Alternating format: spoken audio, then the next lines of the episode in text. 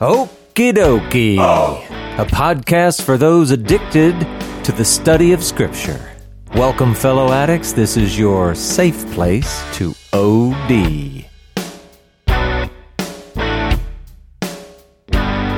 Samuel! Here I am. What are we going to talk about today? Today we are continuing to work our way through the Gospels. This is Gospels part 30. In the previous episode, we saw that Jesus was going throughout Galilee, teaching in all the synagogues the gospel of the kingdom, healing diseases and afflictions among the people, and how his fame, notoriety was spreading among this region, and how pe- people from farther regions beyond the Galilee were starting to hear about him and traveling to Galilee to uh, see him, hear his teachings, try to experience his his miracles, his healings, that kind of thing. Yeah. Uh, and we kind of had a magnifying glass on one of those instances on a leper that came to him and asked him if he was willing that he could make him clean. And we spent good good amount of time talking about what biblical leprosy looks like. That it's not this modern day picture of Hansen's disease, but it's much more of a ritual impurity uh, that Yeah. does involve the skin, but it has more to do with its origins coming from God and having this tension involved of like a deeper purpose of why leprosy has been allowed for a person to experience it in hopes to bring repentance and uh, doing the necessary things within the Mosaic law to make you ritually clean again. Um, Yeah. And then we saw some great steps that Jesus took uh, beyond the cultural norms that the rabbinical traditions do with lepers, with him actually physically touching the leper, making himself Right. ritually unclean. You know, seemingly the guy may have not been around human contact for ages, and it's a great act of compassion. And then he ends the story by telling him to go do the necessary things within the law of Moses that's commanded for someone that has been healed of leprosy, and that just affirms like Jesus upholding the Torah. Yeah, exactly. Man, that's a good review. I feel like I heard the whole episode just now. That was awesome. yeah. So, and yeah, and the important thing that, that like the big important takeaway from the the thing about the lepers is again the culture, the mindset. We hear something about a leper and we just think he healed him the same way you'd heal any other disease. But for them, there was this really, really important focus on the purity, the cleansing. And we even saw that in the text. I, I know that if you're willing, you can make me clean, not well or healed or whatever. So, yeah, it's, it's a great picture. So, well, then let's see what happens. All right, yeah, it's kind of a cliffhanger. Kind of, yeah. And we're going to have more of those. But here we go. Uh, so the, the next little section we'll look at, it's in the book of Mark, chapter 1, verse 45, and also Luke, chapter 5, verses 15 and 16.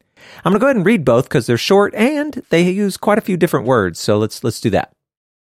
Mark 145. But he went out and began to talk freely about it. This would be the leper that was told not to, okay?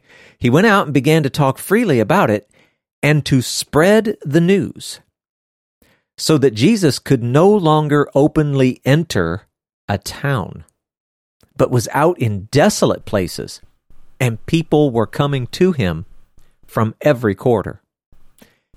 Luke's is similar. Let's go there though. Luke 5:15. But now even more the report about him went abroad, and great crowds gathered to hear him and to be healed of their infirmities. But he would withdraw to desolate places and pray. Okay, so first of all, let's talk about uh, that leper's tongue, though. You know what I'm saying? I mean, it sounds He like just- he told everybody. He couldn't keep it in. No, he.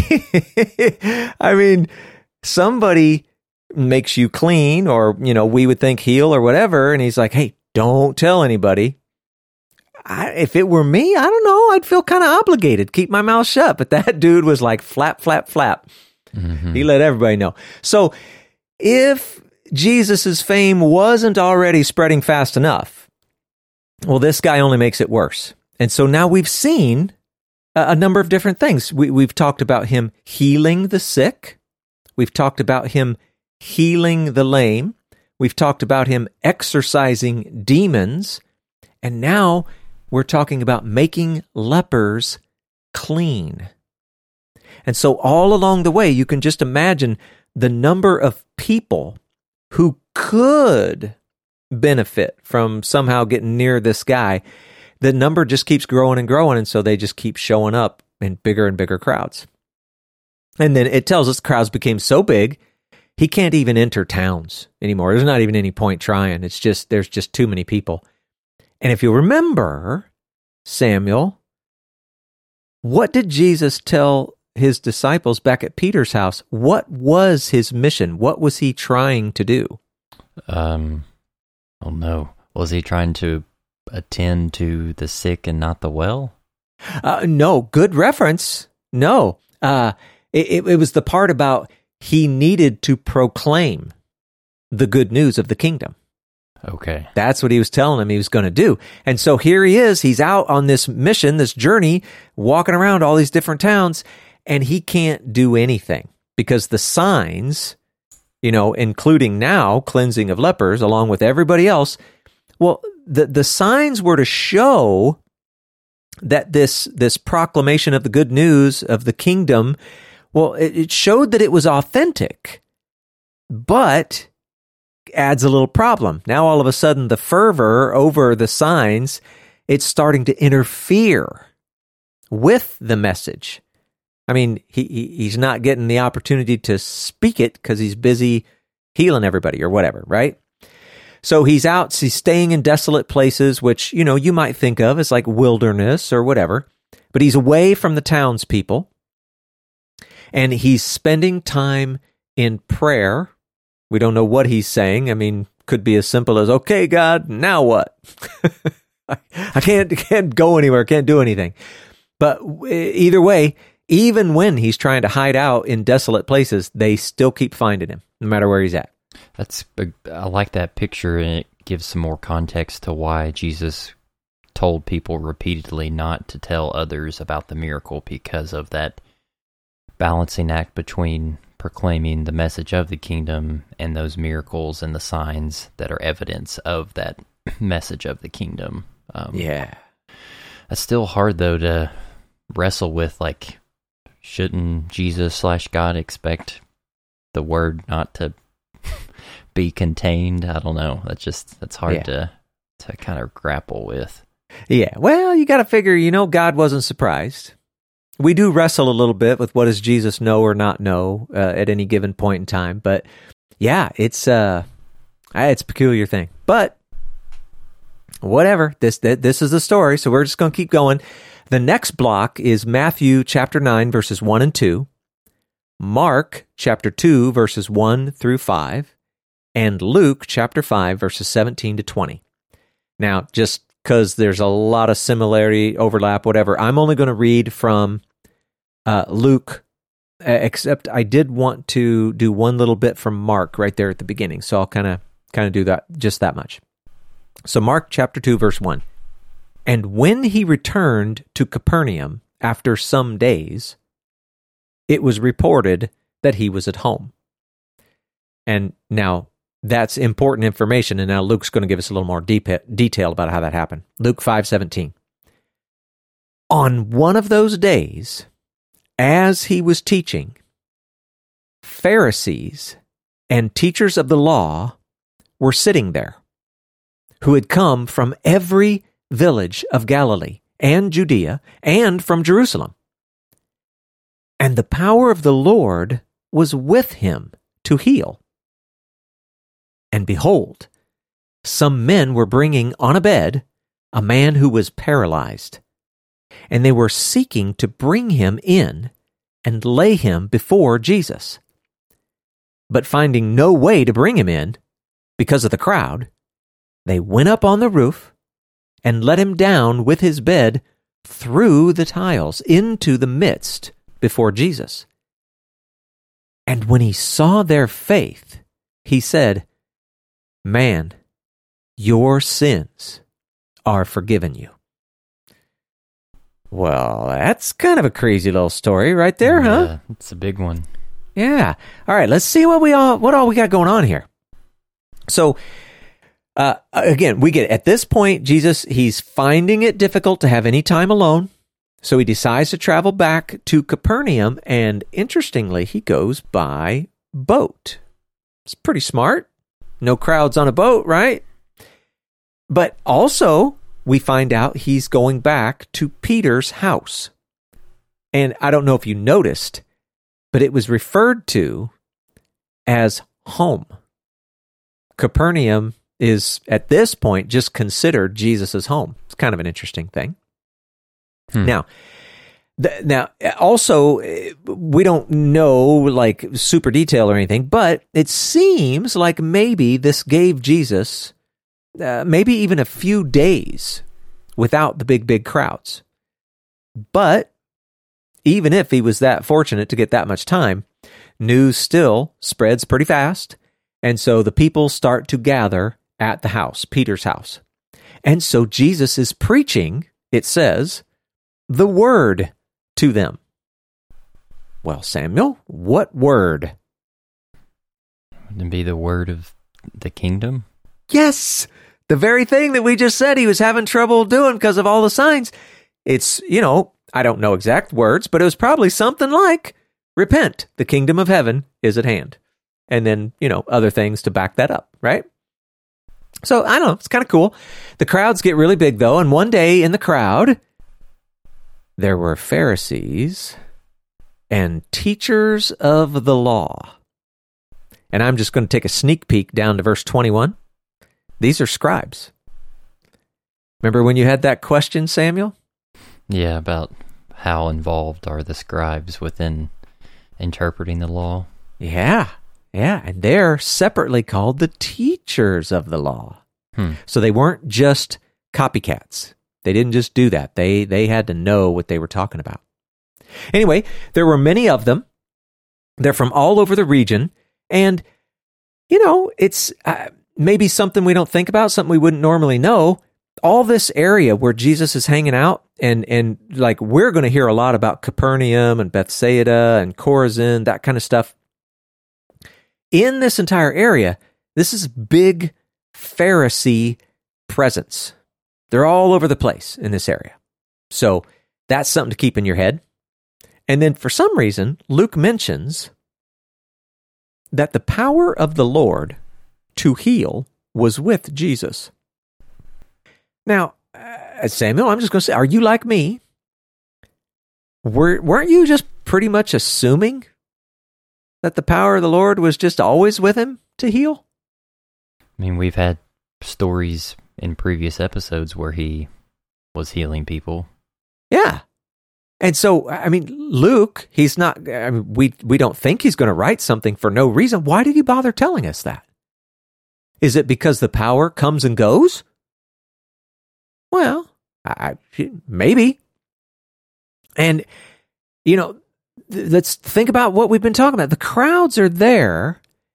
And since he's gotten back from the boat, we've only heard so far about his preaching. So maybe Luke is bringing up the idea of the power to heal was with him that day just because this is going to be a nice segue into the, the, the story that follows. Now, I'm just going to say there's nothing about the idea of Jesus' power to heal being, you know, intermittent or something. I, I, am not convinced of that at all. I've got, in my head, I've got the Spirit in its fullness is remaining on him. And therefore, mm-hmm. seems like it's just always with him. And so, you know, I'm going to say uh, this is much more likely Luke's way of just setting up. He's setting up the conflict that's about to arise because remember what Jesus said your sins are forgiven. Mm-hmm. That is not an ordinary thing to say.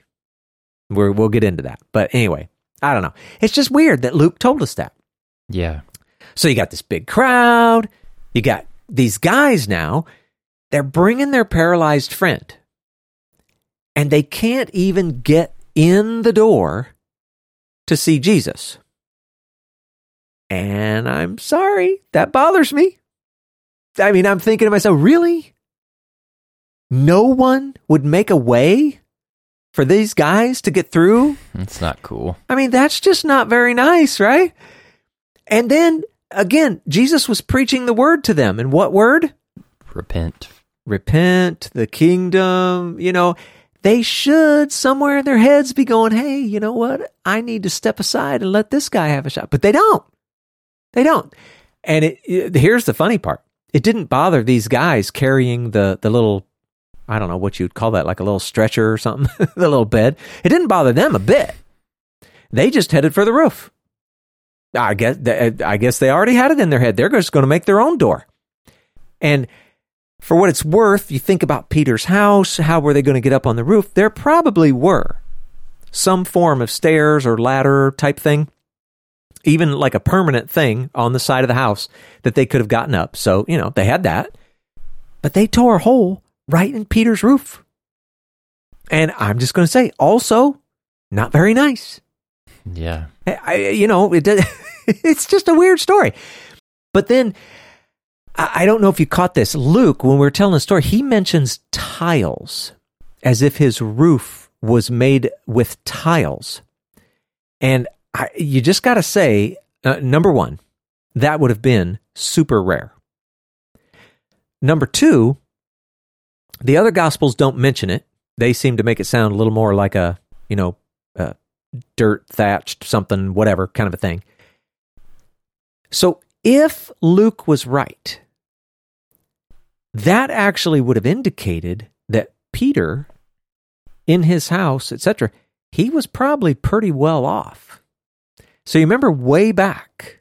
Didn't we talk about saying that there's some indication within the text that Peter's fishing business was fairly successful and thriving? Yeah, well, we were kind of seeing that in the text, going, I don't know, kind of looks like he was a pretty successful guy.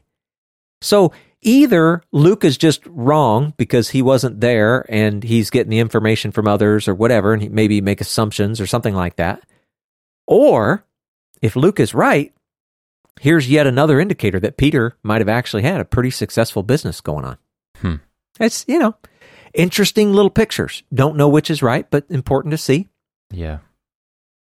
And then uh, I love this. Uh, of course, it matches, it connects to other things that we've talked about. So right here, it says, "When he saw their faith." Now you can guess we're going to have to talk about you know faith and healing again. We'll get there in a second, but I have to ask you, Samuel, what did he see? You're at, you're asking me. yeah, you're the only one named Samuel on the podcast. I didn't know if it was rhetorical or not for the listeners. Um, I mean, I feel like he was seeing a faith that is accompanied by this determination that they were so convinced that Jesus had the ability to change their friend's status, his way of life, that they were willing to do practically anything, do very risky things. Uh, yeah. Socially in order to have a, an opportunity to have an interaction with him. Yeah. And see, that's so important for us to see because we're, we're going to talk about this. People act on what they truly believe. So Jesus is seeing people, uh, they were believing that, that he could do something, he could heal their friend and they're behaving in a manner that's in line with that belief. And so we need to stop for a second and look around at our own lives, look at ourselves, look at each other. If you really want to know what a person believes, you may as well just plug up your ears. Just sit back and watch. Watch what they do. And then you will see what that person truly believes because their behavior is going to display it.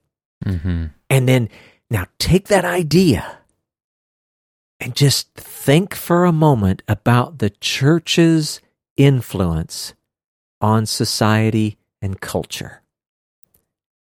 If you don't think we're influencing the society and the culture more than the society and culture is influencing the, influencing the church, we might want to re evaluate what do we actually believe?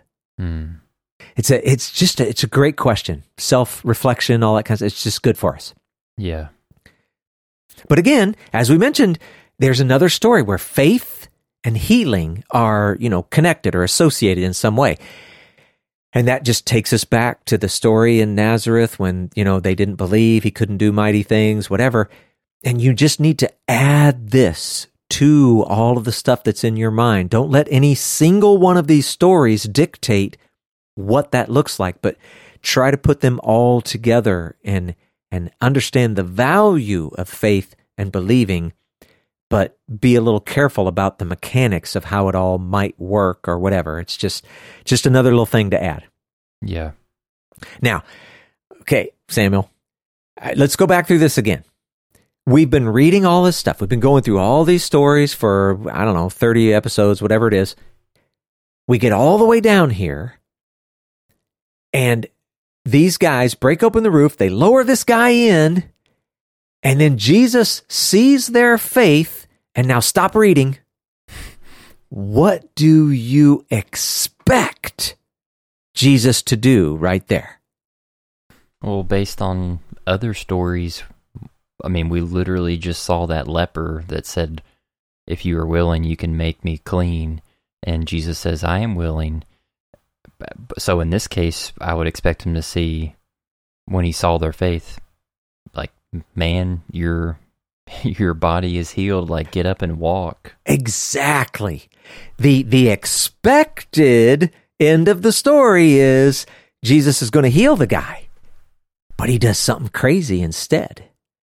He does something unexpected. He tells him his sins are forgiven. Oh, what is that? so, so now remember, uh, in this time, in this place, in this culture, there was this persistent belief that somehow uh, sicknesses or, you know, like a paralysis or whatever, that it was caused by your own sin. Now, this is crazy because the Old Testament scriptures make it clear that this is not true. Yeah, just read the book of Job. yeah, Job, Ecclesiastes, what all of it's not true. And yet, culturally, we know that they were holding on to that. And so, there are a number of possibilities here, Samuel. We could say, well, maybe Jesus actually knew that this particular infirmity was caused by the man's own sin. He could have, right? Or here's another one. Maybe Jesus knew the heart of the man.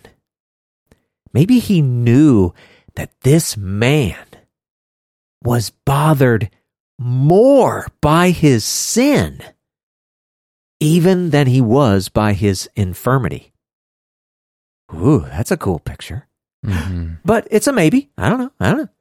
How about maybe, maybe Jesus thought that this guy just needed to hear that it wasn't his fault directly, if you know what I'm saying, that, that, you know, his sins were forgiven.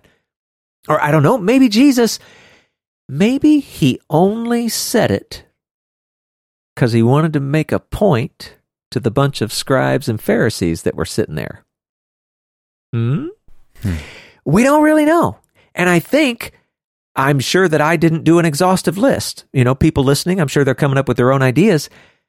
One thing we do know is that by saying that, the scribes and the Pharisees really did get upset. So, Yeah.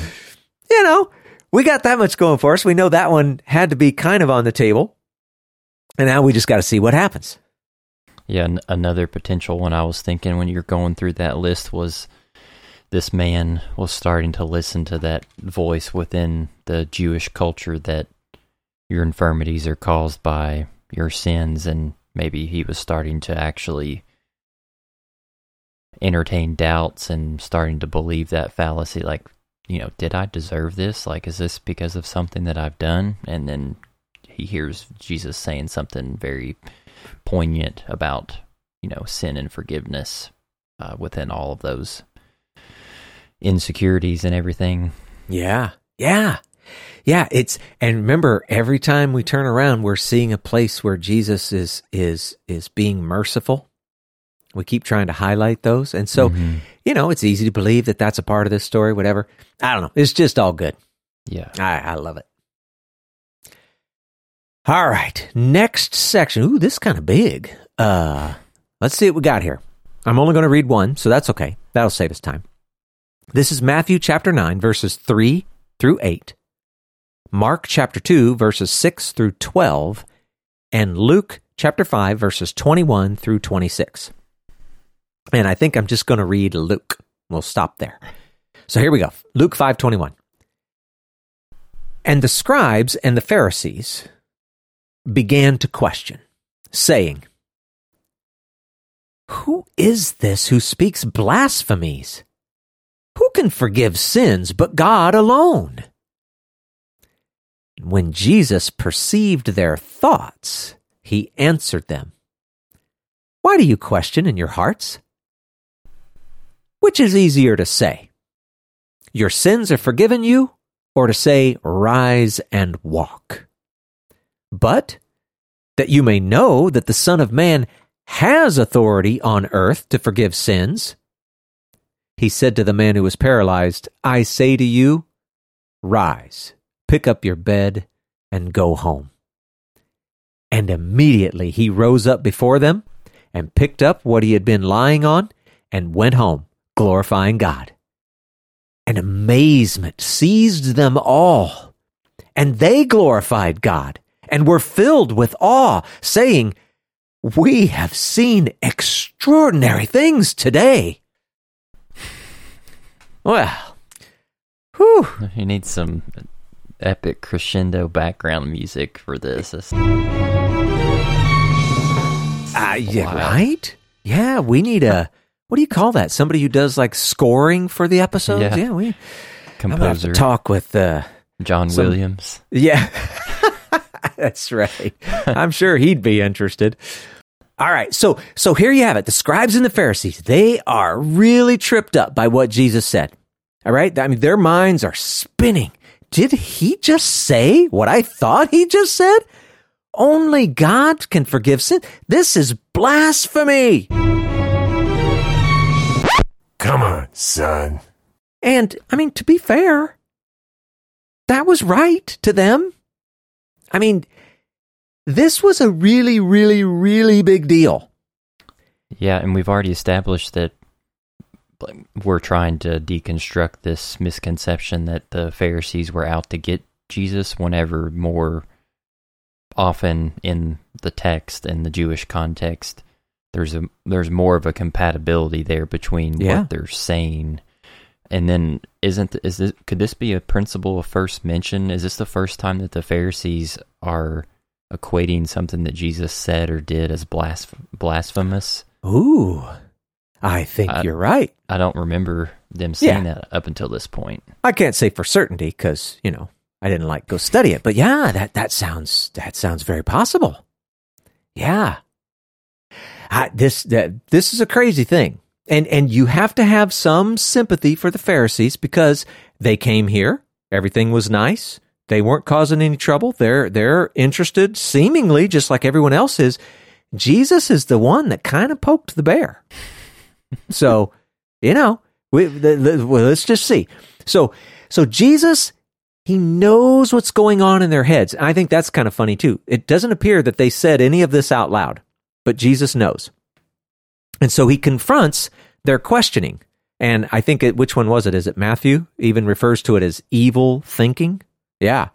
So, uh, now they've probably heard a lot about things Jesus has done. And I mean, we don't know. They may have even seen other things that Jesus has done. So I, I guess you could say, on one hand, these guys could be big fans. They could be loving all of this, thinking this is great. They're here. They want to see more, know more, be a part. We have no reason to believe otherwise yet. Now, let me re. We have looked at a couple other spots in the scripture where they got upset. Remember when he healed the guy at the pool uh, and they got upset and they wanted to kill him and, you know, that kind of thing. We have no reason to believe these are the same guys and that these guys are upset or whatever. Um, however, they're really getting tripped up over this little detail about, hey, your sins are forgiven you. Now, the Pharisees in general, and just as you were saying, they they have proved to be right about so many things. And yet, as a group, they seem to, they just continue to fight a blindness. They're, they're so hung up on the letter of the law, they're always missing the deeper meaning. They're missing the mercy, the love, the justice. And, and for sure, they can't see that Jesus is God. Or even, like, take that off the table. They can't even quite recognize or accept that He is acting in God's name, on God's behalf, with God's authority.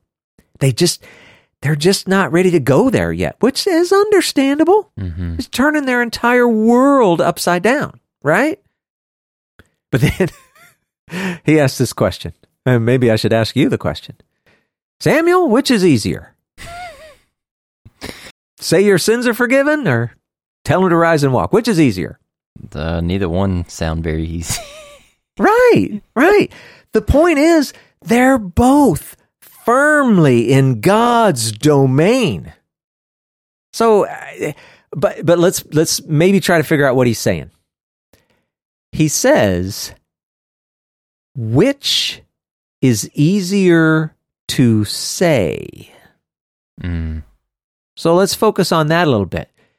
To simply pronounce someone's sins as forgiven. I mean, you could say it doesn't really re- require any proof. I mean, you could just say it. And who's going to go, well, that didn't work, right? I, I, I don't know. Now, there's a little bit of a problem here, right? I mean, it, it, you don't really know if he says your sins are forgiven, you don't know if that's really happened or not. I guess we could just say they're like invisible, okay? But but somebody could come back and go, "Well, the guy was still paralyzed. Should we be taking that as some sort of proof that they weren't forgiven?" I mean, how how closely should we associate these? You know, do, if his sins are forgiven, does that mean he automatically is healed, or is there you know a little bit of a catch there? I don't know. We don't know, but we do know this: if you tell someone, a paralytic, to rise and walk, now Samuel, can you hide that one? I don't believe you can. No, it's super easy. The guy either gets up and walks or he doesn't. And people know very, very quickly whether you are fake or not, right? So that's my best guess as to why Jesus asked it that way, which is easier, right? Well, one of them, you know, you don't really need proof, and the other one, you definitely do. But either way, he lets them know look, eh, so that you may know. Jesus had their attention at this point, full attention, and now he's going to use the healing itself to make a very clear and unambiguous connection. And it, it's something like this. The source of power and authority that enables Jesus to heal, well, that's the very same source that also allows him to forgive from both both of those requires God. It's all got to come from God. So if he's got the authority, the power, whatever from God to do the one thing, then you can believe that he has the authority and the power from God to do the other thing. That's kind of what, what's going on here. So Jesus has the authority here on earth to forgive sins in the same way he has the authority to heal. And he is. And, and notice he used that phrase, uh, that you may know that the Son of Man has authority. Well, he is the Son of Man. We've talked about that before, right? Mm-hmm. And I don't know if you remember, Samuel, uh, it wasn't long ago we were talking about Jesus. He was already trying to explain to them that he had the power of life, that he had the authority to judge, like to condemn or, or, or not. Uh, and now we see this, this power to forgive sin. So he's really building a case. I think in, in some ways he's he's trying to do it in a manner that allows them to sort of come along and join in, but it's also he's really pressing the buttons, really stretching Yeah. them. Yeah. So I, I just want to say this out loud because I don't want it to get overlooked. Jesus merely speaks, and the guy is healed. He gets up in front of him, goes home, glorifying God. That's kind of like when he exorcised the the demon and talked about the word that he said that commanded the demon to leave. Yes. And Jesus being the Word, Jesus speaking and things happening. Where does this all take us back to, Samuel? Genesis, Bereshit. That's right. The very beginning, chapter one, God speaks and things happen. So it's cool, cool picture. All right. So Jesus, he's here in the midst of the whole big overall story. He's trying to get through to the scribes and Pharisees. He's not trying to tear them down. I, and I, I'm even suggesting, I think he's trying to build them up. He's, he's trying to push them a little outside their box, but to get them to come along, to, to, to, to join in with the story. And there's a sense in which, Samuel, I think it's a success. Here's what I'm saying all were amazed. Now, I know sometimes we make fun of words like all and, you know, everyone in the town and, you know, forever, whatever. Maybe we're talking hyperbole. But here, it seems reasonable to at least say, look, there was a crowd. Everyone in the crowd was amazed. You would think if the scribes and Pharisees weren't amazed, somebody would have said something. Mm-hmm. So I think when it says all were amazed, well, this includes the scribes and the Pharisees. And throughout the accounts, the different the different gospels, it says that they were all filled with awe or that they were afraid. Well, I think that includes the scribes and Pharisees. It says they were all glorifying God. I think that includes the scribes and the Pharisees. And they were all telling of what they had seen.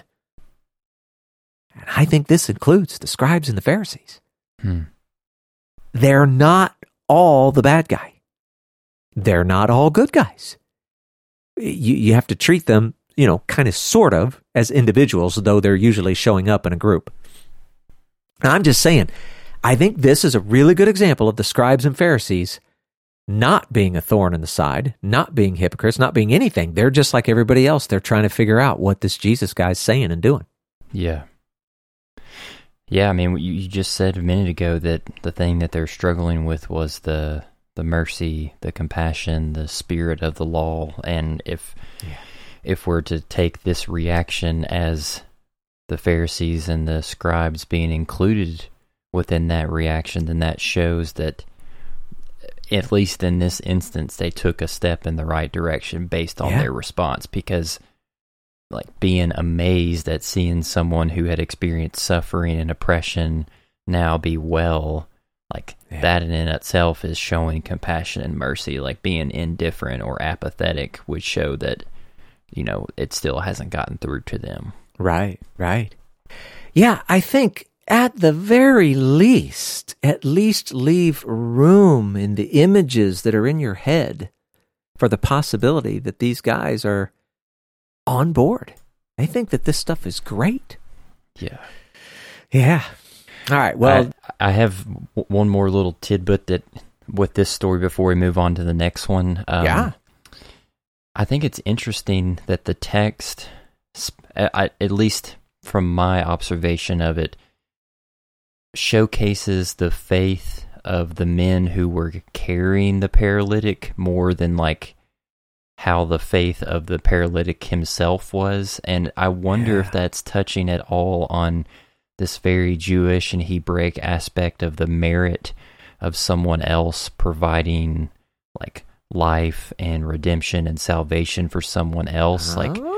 I wonder in this case if, like, I mean, not to say that the person, the paralytic, wasn't unwilling to be healed, but Jesus seeing how loyal and faithful his friends were that were willing to do all this to bring him there. Like, like verse 18, it says, Some men were bringing on a bed a man who was paralyzed, and they were seeking to bring him in and lay him before Jesus.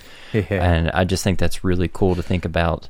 Well, how how could we advocate for other people in our own lives? Like, could their situations be different if we were advocating for them, like on our own merit? You know, pleading f- before God to make things happen and for things to change. I don't know. I just I wanted to bring that up before we moved on because that that struck me just like you know the merit of Abraham.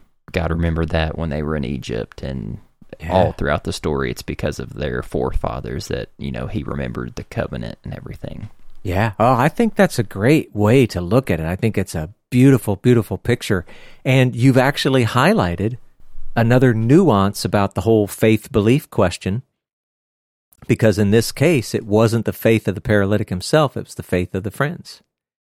And I just think that's that's super cool. Good eye, Samuel. Or ear, whichever you use. Yeah. Whatever. Both. Yeah. All right. Man, okay, so this next section, you know what? This episode's kind of like chocolate for me. All of this is good. I like it. Uh, all right, so what do we got here? We're going to Matthew chapter 9, verse 9, Mark chapter 2, verses 13 and 14, and Luke chapter 5, 27 and 28. I think this time I'm going to read from Mark. I'm just, you know, I pick and choose, try to pick the ones that maybe have the most info or whatever. So here we go. Mark 2:13. He went out again beside the sea, and all the crowd was coming to him, and he was teaching them. And he passed as he passed by, he saw Levi, the son of Alphaeus, sitting at the tax booth, and he said to him, Follow me. And he rose and followed him. Hmm. So so Jesus leaves the house and again he's out walking along the Sea of Galilee. This has been happening a lot so far in our story. And Mark even tells us that the whole crowd basically just went with him, right? And and it's cool because instead of, you know, doing signs or wonders whatever, the crowd's following him and he's teaching. We got to you know, again keep that in your story. Jesus wants to to to use words, if you will. He wants to instruct. Uh, but anyway, he comes upon a tax booth. Now, where was he walking, Samuel? Beside the Sea of Galilee? Yeah, he's on the shore. and he comes upon a tax booth. Okay? Now, this sounds a little bit weird, oh, and, and you got to figure these are likely, uh, I don't know, maybe a, uh, like a semi permanent structure. They could be assembled and disassembled, or whatever the word is, disassembled. um, and and so there's a couple possibilities here. You you might think that it was used for tolls because there was a road nearby. Do you remember me talking about this, Samuel? I uh, I never know how to pronounce it. It's like the Via Maris or something. Yeah. So there's a there's a road nearby, one of the Roman roads, and so maybe it was for tolls. Uh, others, you know, they might think that well, it's for imports because remember they're very near the border between Herod Antipas and Herod Philip. Mm-hmm. Okay, and and that that actually would have included some of the taxes on fishing, and we know how that integrates with the story. And James and John and Zebedee from Bethsaida, and Peter and Andrew over here on Capernaum. So anyway, so those are a couple of ideas. Some thinks, I mean, some even think it's both of those. I, I don't know. And what's interesting, if you were to go out and use, uh, like on the internet, looking for uh, maps, hey, show me a map of the Via Maris and how it runs along the Sea of Galilee. Well, you're going to get quite a variety. Some sometimes it looks like the road is nowhere near the shore, and others looks like it's like right on the shore, really really close, and a good part of the shore, like a like a long ways. So, I don't know what's right, but all I can say is it at least adds to this idea that that there's a tax booth out by the road that's by the shore that's you know it's all there together. Uh, now, uh, some uh, another thing. Notice that it said that he was. Uh, where did it say that he was Levi, the son of Alphaeus? Okay. Well, later on in Mark chapter three, verse eighteen, you're going to find that there is someone named James, the son of Alphaeus, and so nobody's 100% certain, but they kind of think that Matthew, Levi, uh, and this James, the son of Alphaeus, are brothers. Again, it's not like 100%, but it's, it's a real possibility. And just to be clear, so this James that we're talking about, son of Alphaeus, uh, that is not the brother of John, the son of Zebedee, so different James. It's also not the brother of Jesus. That's a different James.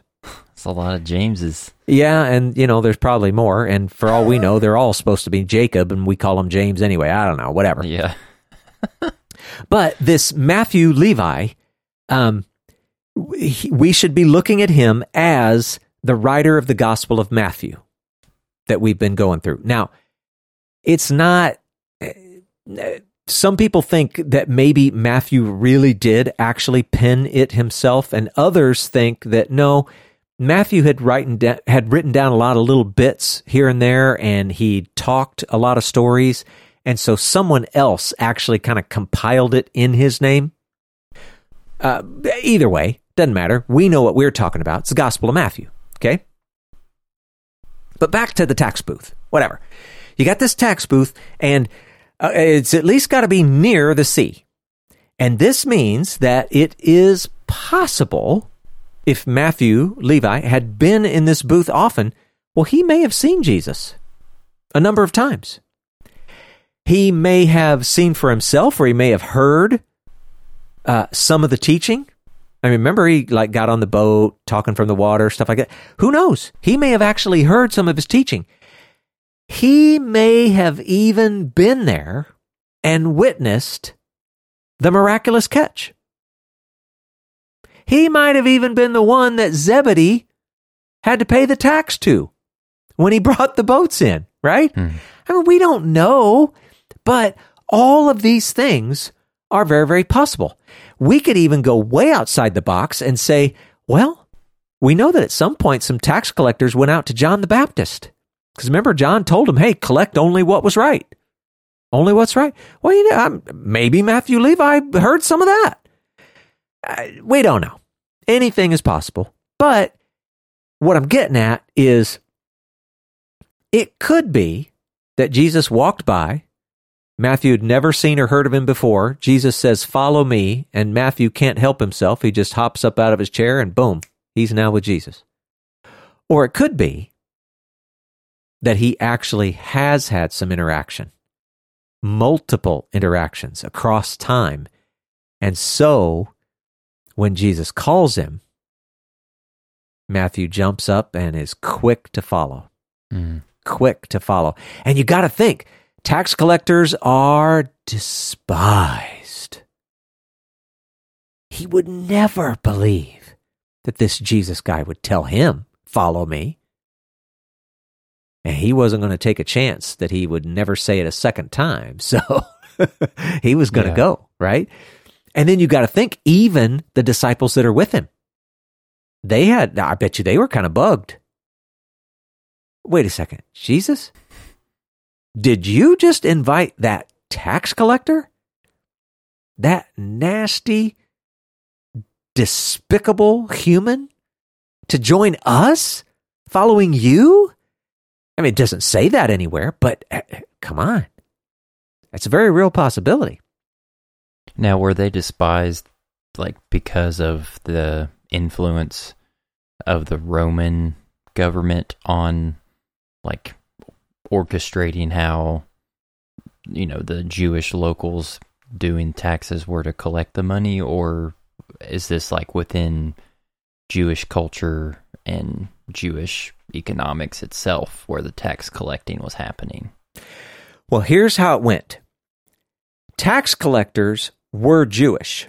Yeah, I definitely wanted to ask that because I, I think maybe sometimes people get this idea in their head that Matthew was like Roman or something, but yeah, I think No. pretty sure he was Jewish. Yeah, tax collectors are Jews that Rome has pressed into service to collect taxes for Rome. But when I say pressed into service, many of them volunteered. Hmm. And if they wouldn't volunteer, they were helped to volunteer. If you know what I'm saying. But, the- regardless, the, people probably see them as kind of like a sellout that they're oh, yeah. that they're doing this in cooperation with the Roman government that has been oppressive to them. Oh, yeah. Traitors. Just traitors. And, I mean, okay, I don't know exact numbers, but we'll just, you know, make up a fake example. Let's say Zebedee gets off the boat with all those fish and he owns, uh, he owes in taxes, I don't know, pick a number, a hundred denarii. Well, the tax collector's going to look him right in the eyes and go, that'll be 200 denarii.